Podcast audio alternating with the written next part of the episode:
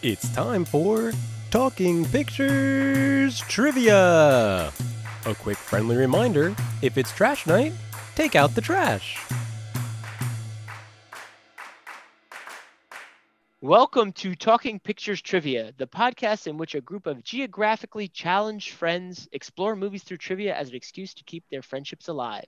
I'm one of these friends and today's host, Nick, and with me is Tom. And KJ. Great to have you back as always. Additionally, joining us as a guest for this episode is Doug. Great to have you, Doug. Doug is a longtime friend of ours going back to elementary school. You may remember Doug from our first episode, Raiders of the Lost Ark, as well as Solaris. It's great to have Doug back to kick off another season. After triple checking, we verified that Doug still conveniently likes movies. For those joining us for the first time, we start off each episode with a movie quiz, as these pivotal questions will determine who earns today's trivia crown. Then, once the fierce competition is over, we followed up with our famous movie rant where anything goes. KJ, tell us about today's movie. This week, we'll be heading back to 1973. A ceasefire has been called for the Vietnam War. Elvis is holding a concert in Hawaii, and the World Trade Center officially opens in New York City. In the middle of all this, George Lucas releases his second movie, American Graffiti. George Lucas, of course, also known for THX 1138, Star Wars, Star Wars, Star Wars, and Star Wars. American Graffiti shared theaters with Enter the Dragon, Westworld, Mean Streets, and Jesus Christ Superstar. Nick's going to be quizzing us today. Nick, how would you describe American Graffiti? Before I go into that, the theme for our first three episodes this season are movies that the quizzer has meant to watch for quite some time but hasn't got around to it yet. Being a Star Wars fan, I've always wanted to watch George Lucas's first hit movie, American Graffiti. All I knew is this movie did not take place a long time ago in a galaxy far, far away. We're introduced to a group of teenagers during their last day of summer vacation in 1962. We follow these characters as they branch out on a series of mishaps and escapades over a single night, literally until the sun comes up. Lessons are learned by all, well, some, and we're awkwardly informed about some of their futures in the end. Tom, if you had only one word to describe American Graffiti, what would it be? Chrome. How about you, KJ? My word would be nostalgia. How about you, Doug? Bitchin. nice. and my word would be vignettes. It's time for Movie Quiz. For this week in Movie Quiz, we will be having four questions. Each question will be worth one point, and there's a chance there may be a bonus tiebreaker. We shall see. It's time for question one. What is the license plate number on John Milner's Boss Ride? Locked in. Locked in. Locked in. Okay. KJ, you were last. Start it up. I don't know. I didn't see it. But if I was George Lucas and this was my second movie and I was going to put a license plate that was going to come up in a trivia podcast, it would be THX1138. Doug. I believe it was close to that. I think it's THX 138. Tom. I think it yeah, it was THX 138. The reason why I say that is just before coming on, I listened to a podcast about American graffiti and learned that California license plates only had uh, six digits at that time. And the points go to Tom and Doug. KJ, very, very close. They are correct. There were only six digits, so it was THX138. And as Tom started to bring up here, or actually all of you did, KJ, I think you started too. George Lucas's first film, and in fact, the first one was a short in, in college called Electronic Labyrinth THX 11384EB, which interestingly enough, we'll be covering early in this season in a shorts episode. I have not seen that. Um, the other one was his first movie was the feature THX 1138, which is what I had seen and I thought I had seen when we were talking about the short, but it turns out it was the full one. So we'll see how that short goes. And the interesting thing I wanted to bring up about this movie, just a little bit of trivia note here. This movie was a challenge by Francis Ford Coppola to George Lucas because his first movie was pretty much a flop. I mean, it really didn't get much uh, uh, acclaim. And he challenged him and said, can you just make a main more mainstream movie? And Lucas pretty much said, "You want mainstream? Fine, I'll make you a mainstream movie." And he made this one. It had a seventy-seven thousand dollar budget. It pulled in over 115 million in U.S. box alone, making it one of the most profitable movies of all time. The reason I wanted to bring up this question, in addition to just talking about John Milner's Boss Ride, was how this movie really played on nostalgia. This is what uh, Lucas really focused on a lot. What were your guys' thoughts on the approach of uh, using nostalgia in this movie? I found it a little confusing, and I, you know, we do notes in our our preparation for this, um, and I, I hesitant to talk about this in any more detail because I imagine it might interfere with the question. Uh, but there's a particular way this movie ends. This movie is, is sort of, um, you know, people coming of age, right? It's a coming of age story, and it's looking back when we were young, and um, and and that type of thing. And it it sort of captures the aimlessness of being young, and it also captures at the same time the the long 1950s right? The the 50s that sort of end in november of 1963 and yet when you get to the the end of the the picture and this idea of kind of loss of innocence i i don't exactly know what i'm supposed to to feel about this this period of nostalgia. Is it or about lucas's feelings towards this era? I mean it seems nostalgic on one sense. He seems to love the the kind of um, pre-British invasion rock and roll. He loves the cars back then. He loves driving culture, he, but at the same time, there the, the movie ends with this kind of note of um, of almost hostility and it's it really reframes the film you just watched in a way that i found a little confusing well, is this george lucas's nostalgia how old would he have been at this point was was the nostalgia off because he was not he graduated uh, modesto high school i think okay okay so it does line up? Yeah okay. so this was directly related to yeah yeah this is like if you grew up and went back into for us the 80s right? Actually for us it'd be the 90s right? Because that's when we would have been driving around and cruising. Yeah. Yes you're right you're right you're right but 90s. i wonder if that end note represents like you're saying, Tom, the end of that 50s. So he's also saying, yep, it was this night. That was it. And then the world fell apart and everything was yeah everything like this was the the golden age and after this everything everything went to pieces yeah i, I mean sure that's fine I, I i, suppose I, I i could get on board with that reading but it seems um i don't know kind of somewhat disappointing yeah i'm not sure if i can really relate to that era you know, not having lived through it. It's a few generations or a few decades before, but um, yeah, I'm not I'm not quite sure what to make of it either. I, I will say what I liked about it. I, I do like how he gets at the sort of aimlessness of being a young man. And this is a this is a man's movie, right? The, the female characters in this movie are plot points. you know, they're they're not particularly it's true. Yeah they're, they're not particularly developed. It's about these four lead characters.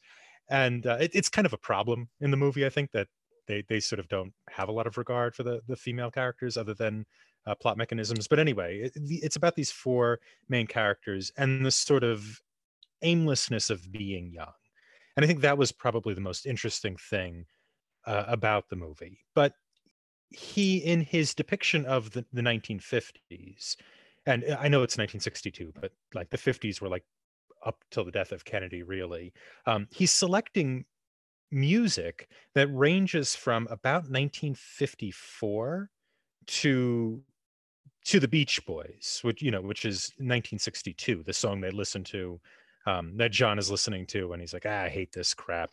You know, Rock died with Surfer Buddy. Boys. Yeah, yeah, yeah, Rock died with Buddy Holly and so it's not necessarily a depiction of lucas's lucas's 1962 his coming of age. It's a depiction of an era that that is longer than the, the thing that lucas experienced. It's not just about this moment of transition which is kind of lame right? It's like oh you have to go to college and move on or you have to stay with your girlfriend and realize the, the, the recognitions the characters have are kind of boring i think um, what's more interesting is the fact that he is highlighting an entire era, right? And it, the, the entirety of the 50s using the soundtrack. And going back to my point about uh, Coppola's challenge, I think he was extremely successful because just like Doug said, we're not from that generation, so we can't relate to the nostalgia. But what he did was he said, okay, all the people that this was a decade ago when they were in their high, you know, living the high life in high school, now they're out there in the real world and they're reminiscing. So he hit it hard. And that's why this movie made so much money because of the people who missed those times. So I think if we were born around the same time as Lucas, we would think that this movie was even greater than they did back then just because we missed that period of our life. Just like when we look back in the 90s, and for some reason, KJ, I still look back in the 80s, as you can tell by most of my movie selections. That's why I think we're missing a little something there of why this was so successful in that time period. But you don't you don't have a little affection or, or recognition of like being 17, 18, senior year of high school and like not having anything to do. So you drive around and go to the diner or we're all from New Jersey, so we go to diners in New Jersey. Mm-hmm. That's what you do.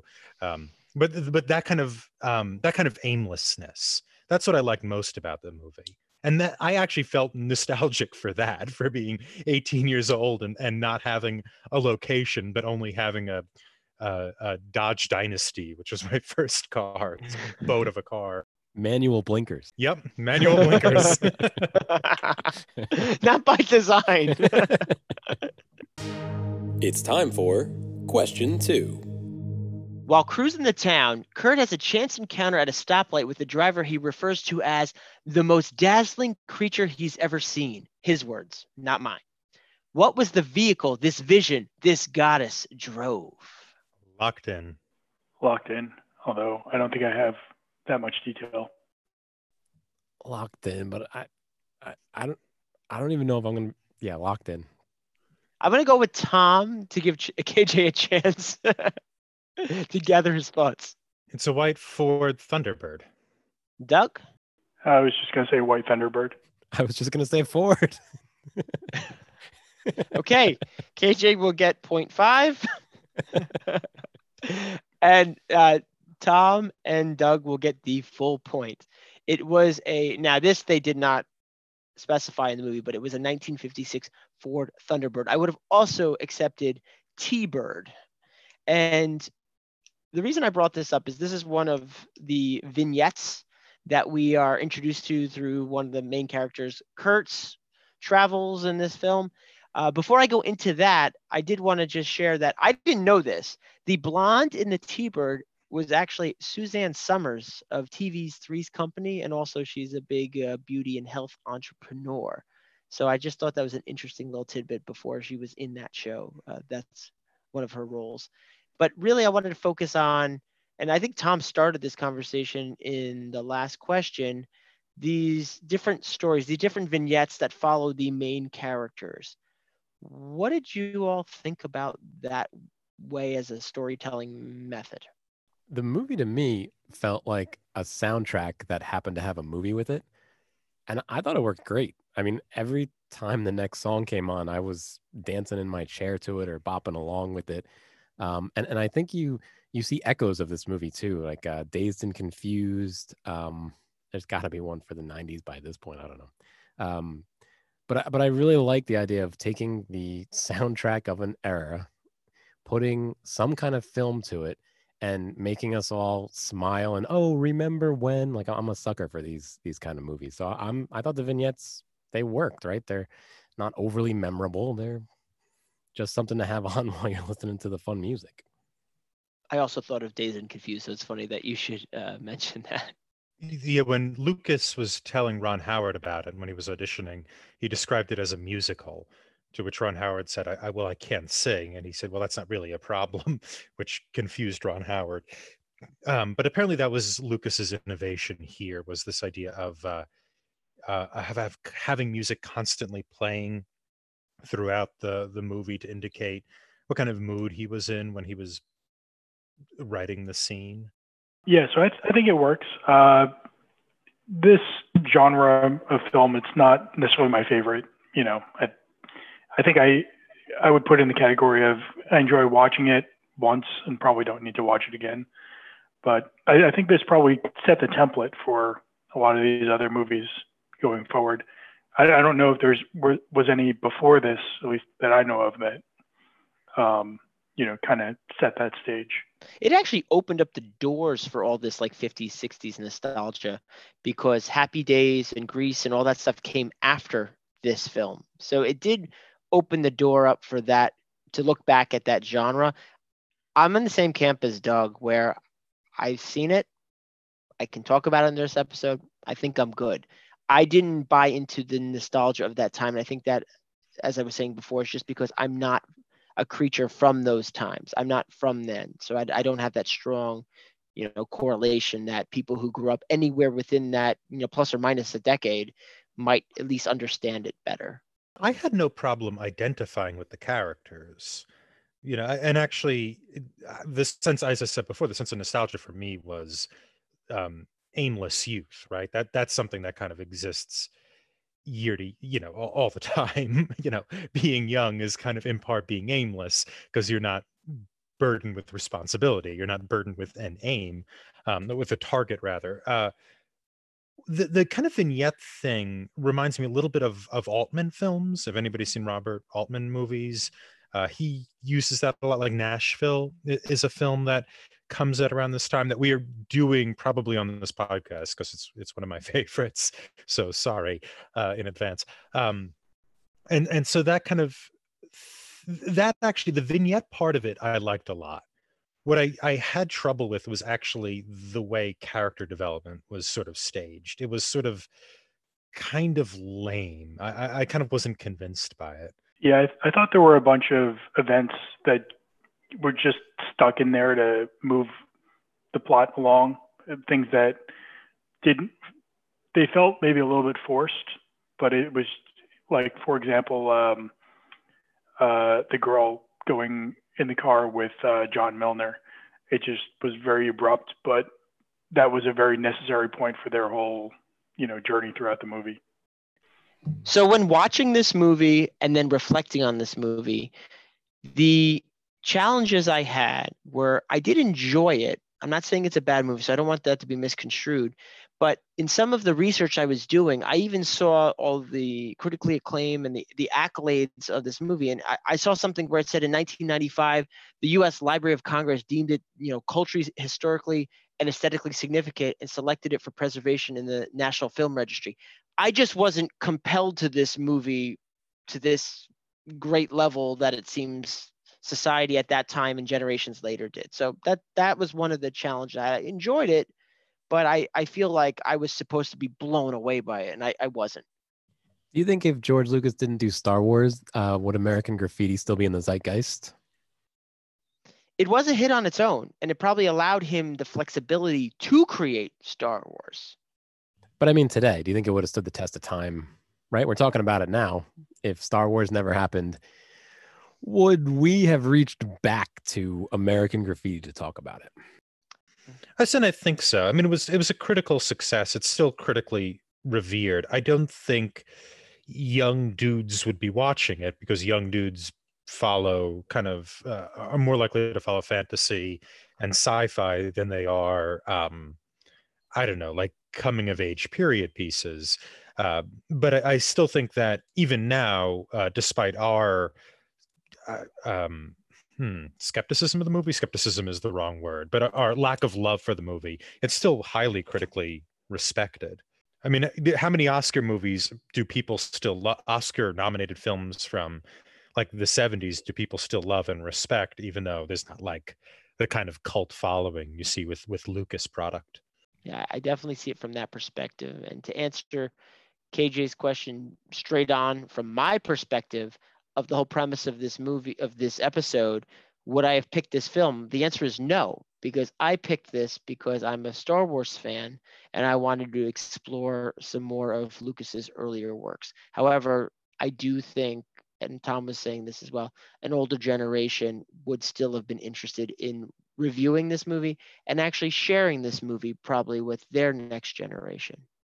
It's not yeah, a bad movie. No, I agree. Um, And and I think Nikki hit the nail on the head, right? Yeah. Where we brought this to the table because you watched Star Wars and said, "Hey, let's finish the George Lucas uh, collection of what he's directed." So yeah, I think that's the answer right there. And to Tom's point, it's not a bad movie. It's just I think this was a nostalgia draw, and I'm just not drawn into that nostalgia. It's still a fun movie, not my favorite, but you know, it's still a, a well-made movie. and it's well directed. I mean, let's. It's probably better directed than Episode Four, A New Hope. I would say. I think he's because he's so constrained. Um, he's forced to come up with things, like the way people have conversations between cars, right? I think those scenes kind of have more life in them than a lot of the acting scenes in Star Wars. What's such a draw in Star Wars is the world building. His world building is so strong. Um, but I think just in terms of of style, this movie is far more stylish. Was this your first watch, Tom? Yes. I so I've seen this movie. This might be my fourth or fifth. I, I really enjoy it. I mean, you guys are saying, but I, I really do. I, I'll usually turn it on if I'm working on a project on the computer. Like it's a good movie to have on in the background. And I wonder if you watch it again, if some of that dialogue doesn't start to sound uh, as stiff as some of the love scenes in episode two. Like it, it you start like, wait, that's really Richard Dreyfuss? Because I've seen Richard Dreyfuss do things, and that that it looks like, uh, you know, uh, a performance that's being told to nope, stiffer, calm down. You're you're doing so. I, I don't know. Really, you didn't like Richard Dreyfuss in it? He was my favorite part. No, he's he was he, he was good, but Well- I don't know if he was as good as he is in future films. But I mean, maybe that's you know a, an actor grows, right? Yeah, he's 26 in this. Yeah, he's There's even sometimes where he's mugging for the camera, where um he's kind of looking like "Huh, we're doing this now, but Oh, I I I love that stuff. It was so kind of I liked his sense of irony. He played this character with that kind of sense. So far, Tom and Doug are tied at two points each, and KJ has half a point. We'll be right back after this quick commercial break. This episode is proudly presented by Title Judge from Obnoxious Synopsis Limited. Does your brain hurt when trying to determine what a movie may be about solely by its name? I sure know mine does. Join the millions like me who already use Title Judge. Never waste firing synapses on a synopsis again. Here's an example of what likely happens in American Graffiti.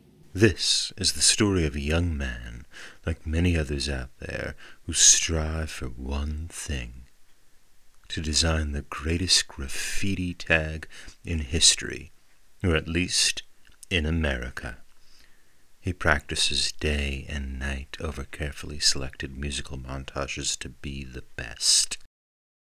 Just when he's at the culmination of mastering his art, the graffiti market is inundated with mass produced Asian graffiti imports, degrading the demand for top shelf American made graffiti.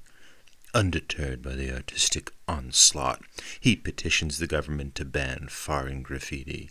Just when it doesn't look like the measurable pass, the holdouts have a change of heart and it's made a law. Long live American graffiti.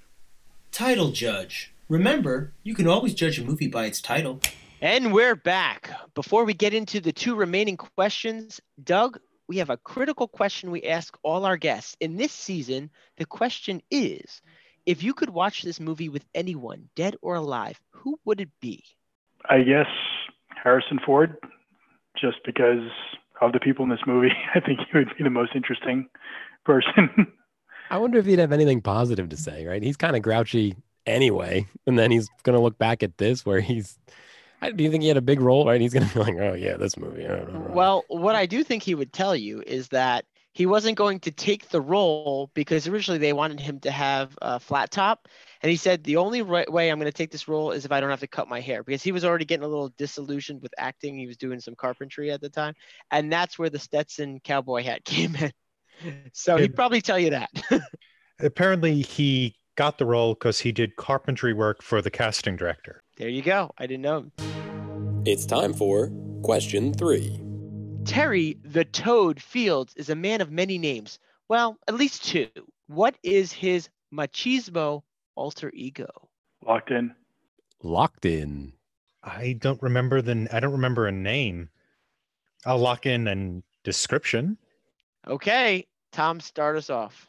He uh, describes himself as a hunter who trains ponies, has a Jeep with four wheel drive and a gun rack, um, which he uses to shoot things. When he's called out for shooting poor little animals, he says, Well, when you're shooting a bear, I figure it's either me or him. So, you know, his his machismo is that, and then he had to uh, sell the ponies to buy his car. So that's his machismo personality. I don't remember if there's a name associated with it. That's a pretty long name you got there, Tom. Doug, how about you? It would be uh, Terry the Tiger. KJ? Yep, Terry the Tiger. I would have accepted Terry the Tiger or just Tiger. the the lady, the blonde, does refer to him as both. Tom, everything you said is true, but it does not answer the question. So the points will be going to KJ and Doug.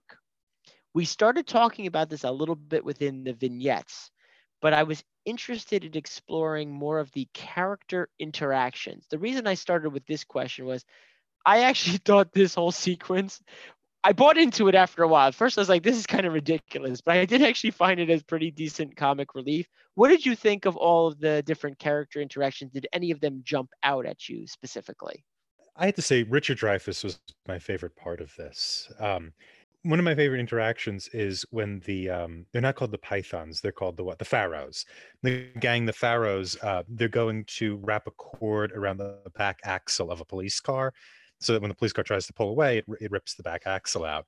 And the the head of the the pharaohs kind of like sneaks across the street, and Richard Dreyfuss just casually walks behind him, completely upright. Uh, you know, it's this kind of um, really fun little ironic uh, shield his his character is able to put up.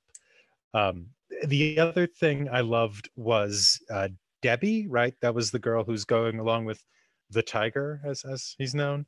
Um, I love how she is obsessed. What we learn is we think she's kind of kind of a ditzy blonde, and she sort of is, but she's also obsessed with a, a serial killer who puts goat heads next to the body. And so there's this little scene. It's it's lovely scene where they're walking back after his car's been stolen, and she's just talking about this serial killer who like puts goats near his body and, and removes body parts and rearranges them, and uh, she's completely oblivious to the effect she's having on him. I think those are my two little favorite character moments. She also wants to get her a better view if it is happening around them. Uh, and then uh, with the Pharaohs, did you guys think that guy was like in his 30s? Like he did not look like a high school or whatever, you know. I, I thought that was David Hasselhoff traveling back in time. Oh, this movie was big in Germany too. you know what else I liked about the characters? Uh, all the the main characters were friends. Like you know, everybody was friends with the Toad. They, they were they were all friends, and I think that helped the nostalgia of what, what Tom was talking about, hanging out in high school, driving around, you're kind of friends with everybody, even if you've had scuffles or, or whatever, because you're just out aimless. There's no reason not to be friends unless you're the pharaohs and you want to take over this or you want to start a fight or whatever. But I really liked how, how it, they, they looked like they all enjoyed hanging out with each other. Talking about the different interactions, Steve, played by Ron Howard, and thinking back to high school days, he's sitting there trying to convince his girlfriend that we're so strong that I think we should see other people because it'll show us like just that that's such like a high school dialogue to have to justify it.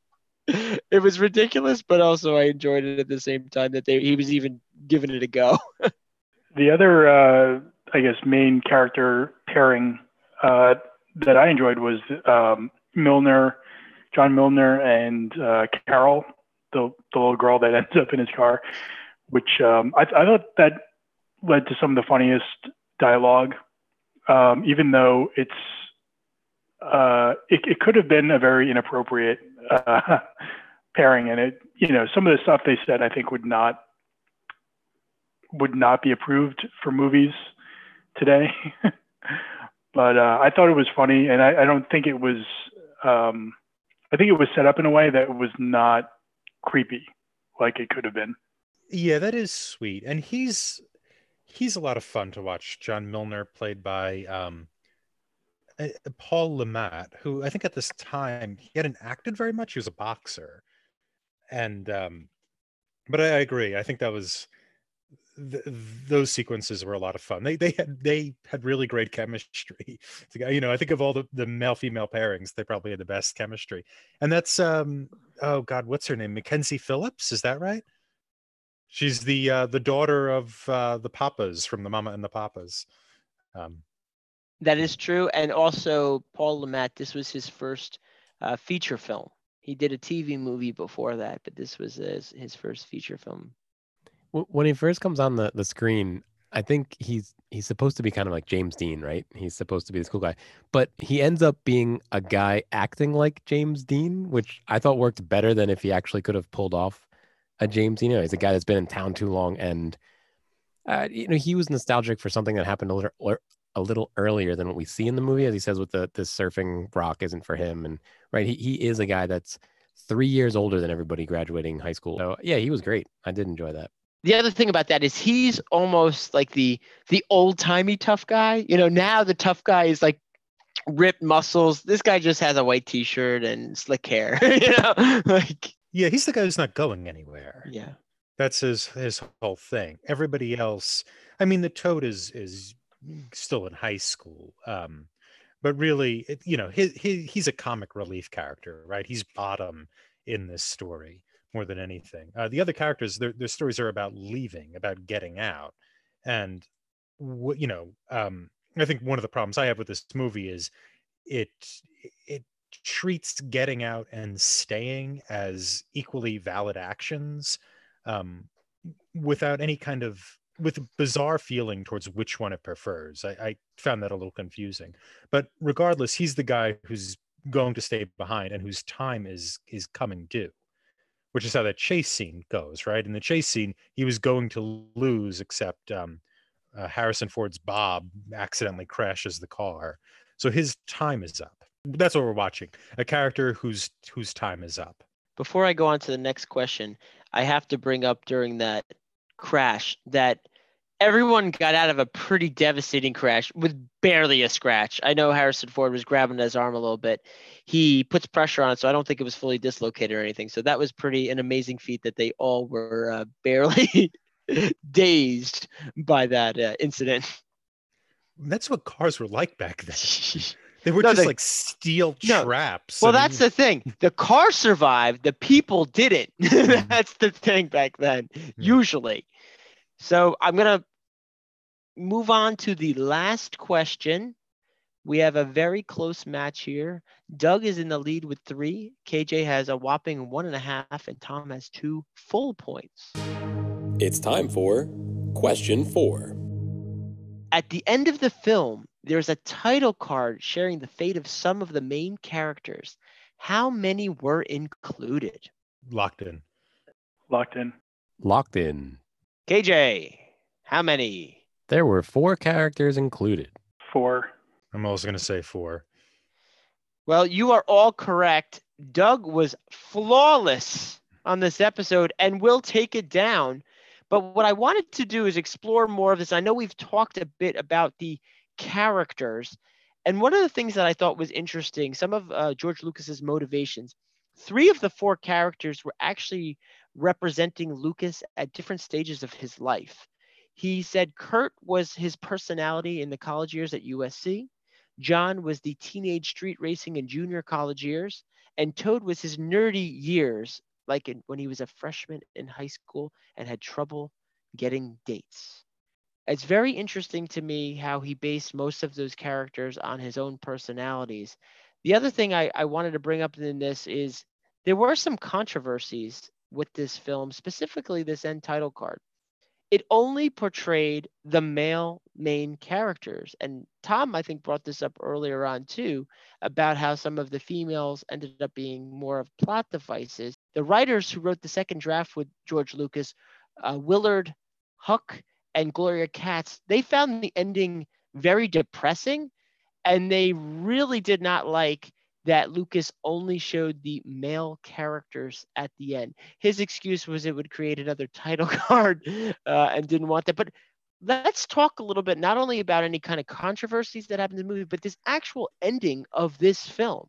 So I guess if if they represented uh, George Lucas at different points in his life, he might have also said, "Hey, I could have ended up in Nam. Hey, I could have ended up stuck here like John was, but I happened to be the Curt that got out and then did something artistic." So I, I that's a that's another. I didn't I didn't realize that those were you know Lucas's. I, I think it's interesting that Steve is the one that's left out because he seemed like more of the everyman that I, I think more people would relate to. But he never left. He stayed put. Yeah, he becomes an insurance salesman, right? That's that's the thing, which I guess is a fate equivalent to death in Vietnam by the standards of the title card. Um, well, he was from Modesto too, and he's the only one who stayed the townie and didn't get out there and explore the world. yeah, you get the impression that that's that's what's going on. That it seems to be with these title cards, like you were saying, KJ. It's sort of a it's sort of a critique or a, a sort of a recognition that this is lost innocence. Um, which I found a little confusing because it seems to be a movie about coming of age, right? And we, we've talked about coming of age movies a lot on this podcast for some reason, even though we rarely do them. Um, but uh, you know, a coming of age movie, a person becomes an adult, right? And they might not technically be an adult, but they get to that place of of maturity, and that's what this is about. And different people coming of age in different ways. You have to leave. You have to leave and have an adventure. That's what Wolfman tells um, tells Curt. Um, you know, home is. I, I already have a home. I already have friends. I don't need to reinvent that. That's what uh, that's what um, Steve discovers.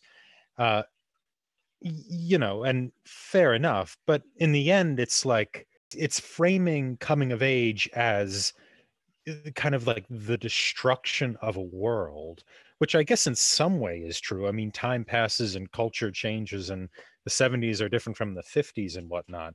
But the downer note is really bizarre. It's uh, like, what are we supposed to get out of that? That we were supposed to remain children forever? I mean, after all, like, do, do you are we supposed to think like John Milner had it going on? He was doing the right thing by kind of trying to make a claim to his high school days, even though he's 22. I mean, I I found it kind of incoherent. Even his ending was accidental. He was killed by a drunk driver. Which does what for us? Nothing.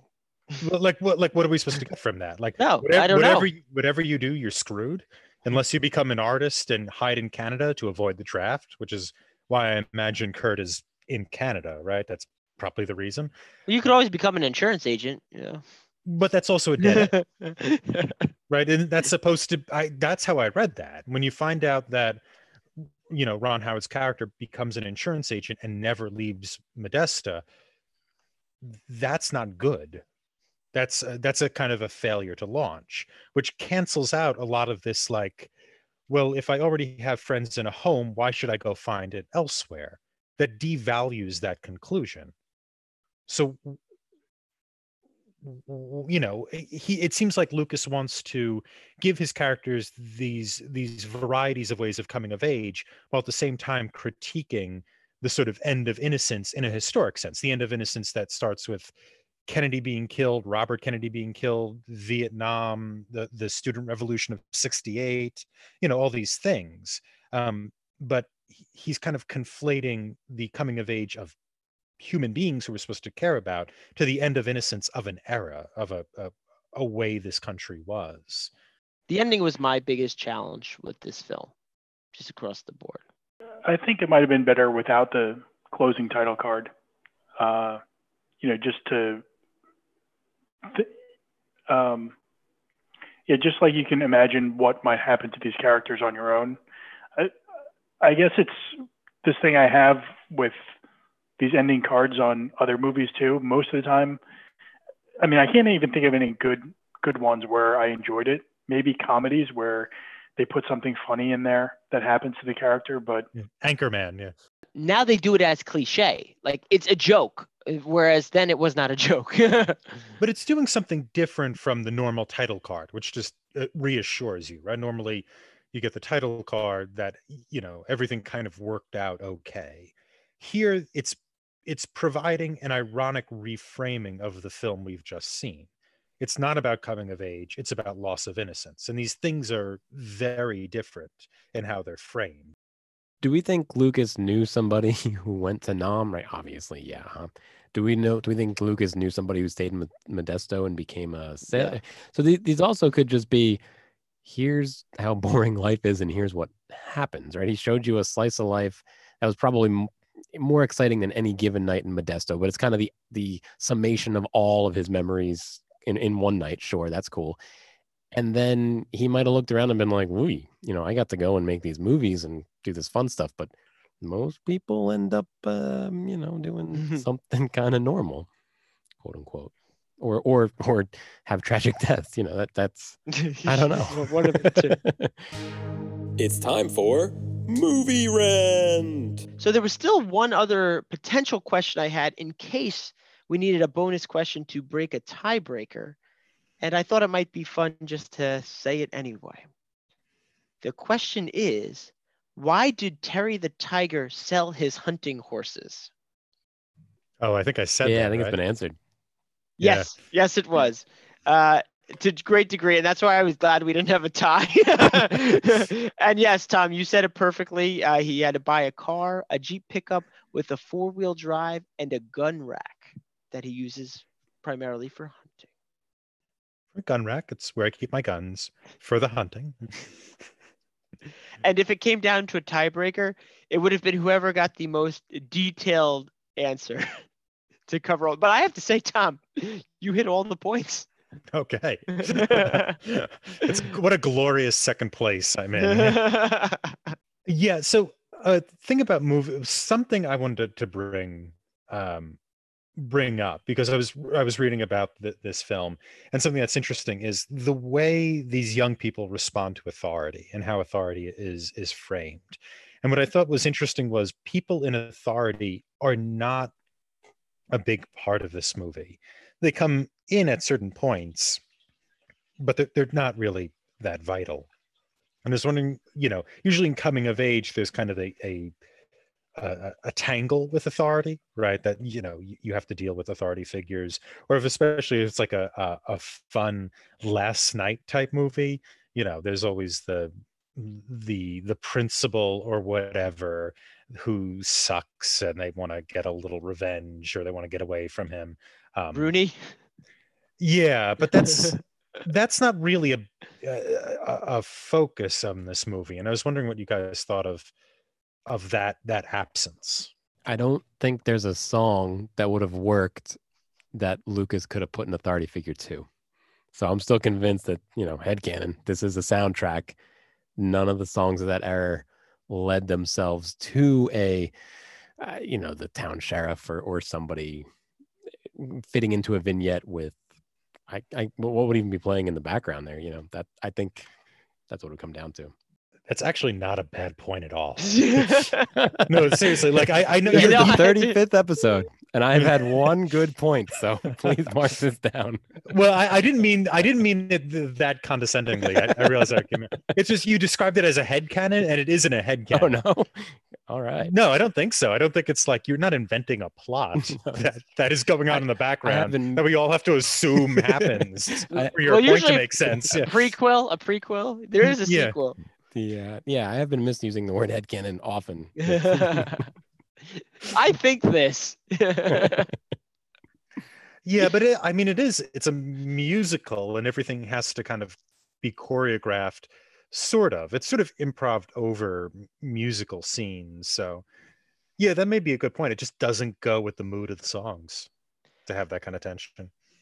I can only recall two incidents with law enforcement. One is when John Milner gets pulled over and the cop says he wants to catch him in the act. So he gives him like a minor ticket.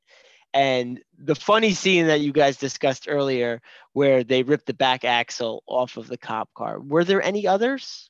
There's the only two I can recall. The principal. He tells the principal to um, to Oh right. eat a duck, I think. Yeah, something very menacing. Yeah. Uh, go go kiss a duck, Marblehead. So authority figure, not law enforcement, but authority figure. yeah, yeah, yeah, yeah. But it's yeah, that, that I thought was a strange absence. Um, but I, I really like your point, KJ. It's just we're grooving, right? yeah, That's what that's what We're the fifties is. It's we're grooving cruising yeah. around. Yep. Mhm. hmm I think it also felt a little weird because, at least for me, like when uh, the the officer pulled Milner over, it felt like it was foreshadowing that he was going to catch him, uh, you know, in the movie. Um, and then also, you know, when when they ripped the axle off the police car, uh, that's you know fairly serious, uh, and there's no consequence after that. And um, Curt, uh, I, I- he said something about stand stand for justice or something like that. And you know, he's like, you know, he's not hiding his face or anything. He's, you know, he's leaning out of the cars. So if they knew who he was, they knew he would be behind it, which kind of defeats the whole purpose of sneaking around and stuff. Well, and and everybody knows he stole from that arcade or whatever with the pinball machines too, right? That he got away with that. Hey, because he he's leaving- away that was another like, weird thing. He's leaving town. It doesn't matter. You can do whatever Oh, you those want. kids. You know, this this was the '60s. You know, they didn't have the internet. Yeah. Where did all the money in the pinball machines go? I don't know. It mustn't have been when Curt was here. He's cool. he got a scholarship. I, I couldn't end this episode without bringing up one of the thoughts that I had during this movie. And I wrote it down in my notes here cruising equals Tinder. People are just driving down the street, talking through car doors very slowly, and jumping in and out of vehicles. Like nowadays, that just seems so unsafe. Think about it. Harrison Ford's character comes up and, and a girl just says, I pull over, I'll get in your car. Like at that time, that might have just been a way of life. But what do you guys think? Doesn't that seem extremely foreign? Yes and no. I mean, there wasn't like where we grew up. We in high school when we started driving, right? We didn't have cell phones, but I, I mean, I remember kind of driving around trying to find people. No, we drove around trying to find people. We didn't pick people up on the road and have strangers just jump in our cars. That's the part that I'm talking. And I, when I was watching it Yeah. with my wife, we were almost making a joke like it was like Tinder. Oh, If they liked him, oh, pull over to the right. you know, if we didn't like him, we keep driving. Like that's the part that I was saying, Oh, not yeah. the finding people stuff. the cruising actual- culture. The cruising culture, the transaction, if you will, of picking up a date to drive in your car with. That was just Yeah. I, I, I, apparently that is a thing that happened. oh, I know. It just seems so Yeah. foreign, and that's Yeah. not too long ago. Yeah. Yeah, I, I kind of like I, I like the the I guess what you would call world building, even though it's not Mm. sci-fi, that or, or world capturing of that. Um, I understood that culture a little bit, right? The, the youth culture and the cruising culture, and that you know that, that is kind of itself sitting on a precipice because once the hippies come, that that goes away, right? That's not how you meet women anymore. Um, and so I, you know, I I did like that. It's also car porn, right? A, a lot of this movie is about looking at uh, beautiful beautiful vehicles, you know, move around. They're, they're as as important as the people. Um, I think that type of thing is is you know is also a lot of fun. Watching how the, the car itself is is a form of flirtation. Putting forward a fast car or a nice car is uh is the the means of peacocking at this time you know and so you go up and down up and down you know it's they're like birds right moving up and down this block trying to trying to get laid uh showing their their wonderful chrome i remember you know when the toad is in the um oh what's the car he is in um i don't remember but he's in a, a beautiful car and uh they're like, oh man, how's a person like you in this nice vehicle? Like you just see how incongruous it is. And this the the white Mustang, you know, the, the white. I think it was uh, a Chevy Impala. I think it was a Chevy Impala. Uh, I'm sorry. Yeah. No, but and, and also the the Thunderbird, right? You know, the most beautiful woman in the world is in the most beautiful car on on the street. There's an equivalence here that um and you know the Toad plotline is about the the kind of both the disruption of that equivalence, but also its affirmation because Toad when he steps into you know steps into a higher class vehicle than his kind of social status implies he gets kind of he gets kind of rammed down um, even though he does get the girl in the end. You are absolutely right. Well doug i'd like to congratulate you once again for winning this week's episode. It was so great having you back on talking pictures trivia. Thanks. Glad to be here. All right. Hopefully, we can get you back for another episode this season. Check out our website, talkingpicturestrivia.com, for more information about us and our episodes. You can find us wherever you listen to podcasts, as well as our YouTube channel. We are extremely grateful for any positive reviews, as those help others like you find us. If you like what you hear, remember to like and subscribe to our show. Do you think American Graffiti is worthy of its critical acclaim? Leave a comment on our YouTube channel and let's continue the conversation. Join us next week when we discuss a movie that's been on KJ's list for a while from 1984, Footloose. Should be an interesting one to talk about. See you then. Ding, ding, ding, ding, ding.